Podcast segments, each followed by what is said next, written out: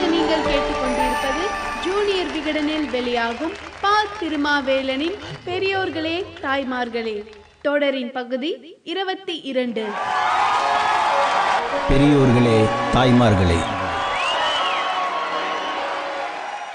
ஊர் உலகத்தில் எந்த பிரச்சனையாக இருந்தாலும் முதன் முதலில் சட்டக்கல்லூரி மாணவர்கள் களத்தில் குதிப்பது ஏன்?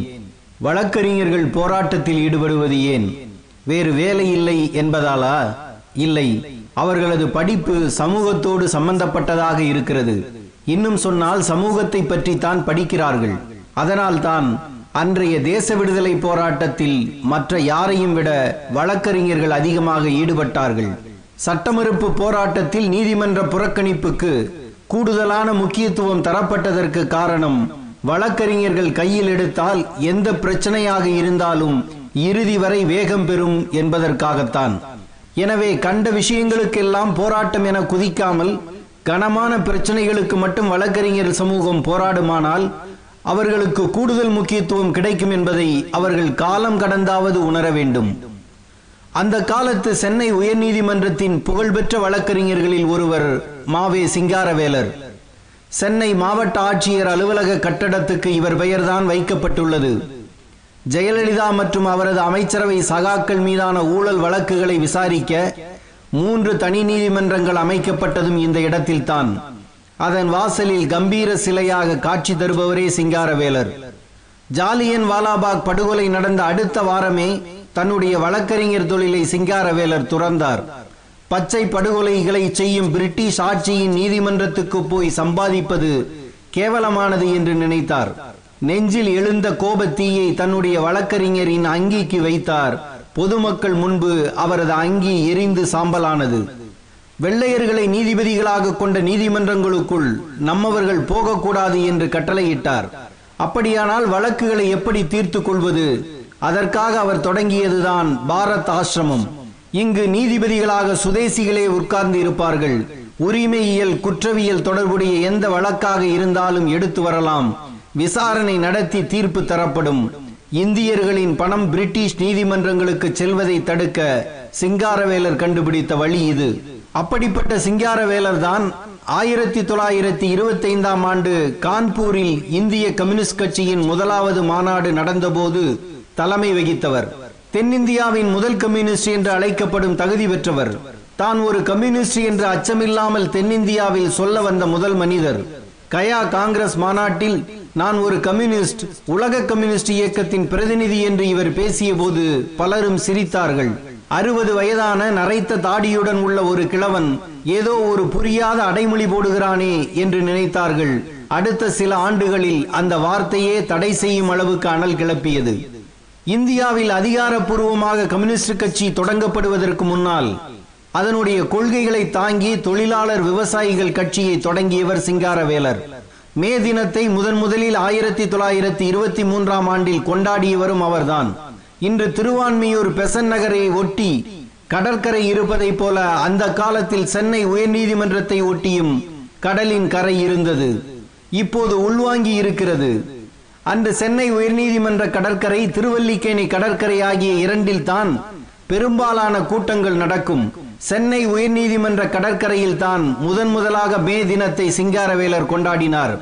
மே தினம் மார்க்ஸ் தினம் லெனின் தினம் அக்டோபர் புரட்சி தினம் பாரிஸ் கம்யூன் தினம் என்று தேதிகளை கண்டுபிடித்து தின கொண்டாட்டங்களை தொடங்கி வைத்ததும் அவர்தான். உலகின் எந்த மூலையில் எது நடந்தாலும் அது தனக்கு வந்து சேருவது மாதிரியான நெட்வொர்க் வைத்திருந்தார் சிங்காரவேலர். இன்றைக்கு WhatsApp Facebook Twitter Skype intercom Pinterest Tumblr Hike என எத்தனையோ ஆப்ஸ்கள் வந்துவிட்டன. இந்த வசதிகள் எதுவும் இல்லாத காலத்தில் உலகின் எந்த மூலையில் கொடுமை நடந்தாலும் அது சென்னையில் இருக்கும் சிங்காரவேலருக்கு தெரிந்துவிடும். அமெரிக்காவில் சாக்கோ வான்சிஸ்டி என்ற இரண்டு கம்யூனிஸ்டுகளுக்கு எலக்ட்ரிக் சாக் கொடுத்து படுகொலை செய்து விட்டார்கள் அடுத்த வாரமே சென்னையில் கண்டன ஆர்ப்பாட்டம் அறிவித்து விட்டார் சிங்காரவேலர். எதற்காக இந்த ஆர்ப்பாட்டம் என்று அதன் பிறகுதான் படித்து தெரிந்து கொண்டது பிரிட்டிஷ் போலீஸ். இப்படி உலகின் எங்கோ ஒரு மூலையில் நடந்த சிறு பிரச்சனைகளையும் தென்னிந்தியாவில் பெரும் பிரச்சனையாக மாற்றியவர் சிங்காரவேலர். உலகின் பல்வேறு நாடுகளில் செயல்பட்டு வந்த கம்யூனிஸ்ட் அமைப்புகளோடு தொடர்பு வைத்திருந்த அவர் அவர்கள் வெளியிடும் புத்தகங்கள் பத்திரிகைகள் உடனுக்குடன் தனக்கு வந்து சேரும் ஏற்பாடுகளை செய்து வைத்திருந்தார். அவரது முகவரிக்கு வந்தால் தானே போலீஸ் கைப்பற்றும் தனது பெயர் யாருக்கெல்லாம் தெரியுமோ அவர்களது முகவரிகளை அனுப்பி அங்கு வர வைத்து விடுவார். அவர்கள் இவரிடம் சேர்த்து விடுவார்கள். இப்படித்தான் ஜெர்மன் ஹாலந்து போன்ற நாடுகளில் இருந்து சிங்காரவேலர் பெயர் போட்டு தி ஹிந்து நாளிதழ் அலுவலகத்துக்கு கடிதங்கள் வந்தன. முகவரி தெரியாமல் அனுப்புகிறார்கள் போல என்று அவர்களும் எடுத்து வைத்து சிங்காரவேலருக்கு கொடுத்து அனுப்பினார்கள். வேண்டுமென்றே தி இந்து அலுவலகத்துக்கு இந்த கடிதங்கள் அனுப்பி வைக்கப்படுகின்றன என்று பின்னர் தான் தெரிந்தது. இப்படி கடிதம் அனுப்பக்கூடாது என்று ஆயிரத்தி தொள்ளாயிரத்தி இருபத்தி மூன்றாம் ஆண்டு தலையங்கமே எழுதும் அளவுக்கு சிங்காரவேலரின் செயல்பாடுகள் இருந்தன. தமிழகத்தில் தொழிற்சங்கம் என்ற அமைப்பை முதன் முதலில் தொடங்க காரணமானவர் இவர். ஆயிரத்தி தொள்ளாயிரத்தி பதினெட்டில் சென்னை தொழிலாளர் சங்கத்தை தொடங்கினார். சென்னை பெரம்பூரில் இருந்த பிஎன்சி ஆலையில் நடந்த வேலை நிறுத்தம் தொழிலாளர் ஐக்கியத்துக்கான தொடக்கம். பக்கிங்காம் கர்நாடிக் மில் என்பதன் சுருக்கமே பிஎன்சி மில். இந்த ஆலை பென்னி கம்பெனிக்கு சொந்தமானது. அன்று பென்னி வாழ்ந்த வீடுதான் இன்று ஸ்பென்சர் அருகில் இருக்கும் கன்னிமரா ஹோட்டலாக இருக்கிறது. சுமார் பதினோராயிரம் தொழிலாளர்கள் வேலை பார்த்த ஆலையில் தொழிற்சங்கம் கட்டியவர் சிங்காரவேலர். அன்றைய கவர்னர் வெல்லிங்டன் அடக்குமுறையால் அவர்களது போராட்டத்தை எதிர்கொண்டார். பாபுராவ் முருகன் என்ற இரண்டு தொழிலாளர்கள் சுட்டுக் கொல்லப்பட்டார்கள். தென்னிந்திய தொழிலாளர் இயக்கத்தில் பலியான முதல் இரண்டு பேர்கள் இவர்கள்தான் என்று திருவிகா எழுதியிருக்கிறார். இந்த தொழிலாளர் ஒற்றுமையை ஜாதி பிரச்சனையை காட்டி உடைத்தார்கள். எல்லா காலத்திலும் ஒற்றுமையை உடைக்கும் ஒலியாக சாதியும் மதமுமே இருக்கின்றன. எந்த தொழிலாளர் மத்தியில் எழுந்தாரோ அதே தொழிலாளர் இயக்கத்தில் தான் தனது இறுதி உரையை மாற்றினார். அச்சு தொழிலாளர் மாநாட்டில் பேசிய சிங்காரவேலர் எனக்கு வயது எண்பத்தி நான்கு என்றாலும் தொழிலாளர் வர்க்கத்துக்கு என் கடமையை செய்ய நான் இங்கு வந்துள்ளேன். உங்கள் மத்தியில் இறந்தாலும் அதைவிட எனக்கு கிடைக்கக்கூடிய பாக்கியம் வேறென்ன என்று கேட்டார். சில மாதங்களிலேயே இறந்தும் போனார். அவரது வாழ்க்கையில் இருந்து நாம் படிக்க வேண்டிய பாடம் என்ன? எல்லோரும் வெள்ளையரிடம் இருந்த அதிகாரத்தை பறிக்க மட்டுமே போராடிய போது சுதேசி அரசு எப்படிப்பட்டதாக இருக்க வேண்டும் என்பதை சொன்னவர் சிங்காரவேலர். காந்திக்கு எழுதிய பகிரங்க கடிதத்தில் நம் நாட்டில் வாழும் லட்சக்கணக்கான மக்கள் இரக்கமற்ற அயல்நாட்டு ஆட்சியாளர்களின் விலங்குகளில் இருந்து மட்டுமின்றி வர இருக்கும் இந்திய முதலாளிகளின் தலைகளில் இருந்தும் விடுவிக்கப்பட்டால் தான் உண்மையான சுதந்திரத்தோடு இருக்க முடியும் என்று சொன்னவர் சிங்காரவேலர். சுதந்திர போராட்டத்தையும் முதலாளித்துவத்துக்கு எதிரான போராட்டத்தையும் ஒன்றிணைக்க வேண்டும் என்றார். ஒரு தீமையை மற்றொரு தீமையில் இருந்து தனிமைப்படுத்தி நாம் போராட முடியாது என்றும் சொன்னார்.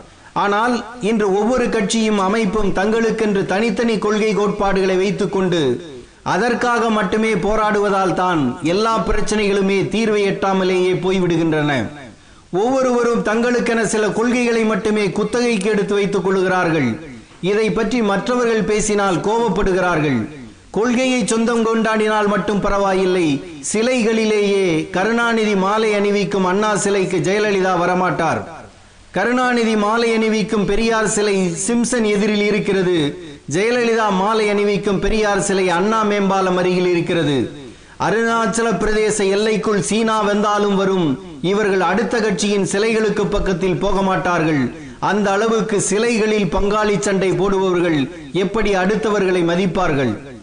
ஆனால் இந்திய விடுதலை இயக்கம் சுயமரியாதை இயக்கம் பொது உடைமை இயக்கம் மூன்றிலும் சமகாலத்தில் தனது பங்களிப்பை செய்ததன் மூலமாக அனைத்து இயக்கங்களிலும் உள்ள உன்னத தத்துவங்களை பிரச்சாரம் செய்பவராக சிங்காரவேலர் செயல்பட்டார். இந்த மூன்று இயக்கத்துக்குமான சிந்தனை சக்தியாக அவர் இருந்தார். சுயராஜ்யம் யாருக்கு? கடவுளும் பிரபஞ்சமும் பொது உடைமை விளக்கம் என்ற தலைப்புகளில் இவர் எழுதிய மூன்று புத்தகங்கள் தான் சுமார் எண்பத்தைந்து ஆண்டுகளுக்கு முன் இந்த மூன்று இயக்கத்தவர்களுக்குமான பாடப்புத்தகங்களாக இருந்தன. விடுதலைக்கு போராடிய காங்கிரஸ் சமூக சீர்திருத்தம் பற்றி கவலைப்படவில்லை. சீர்திருத்தம் பேசிய சுயமரியாதை இயக்கம் பொருளாதார பிரச்சனைகளுக்கு முக்கியத்துவம் அளிக்கவில்லை.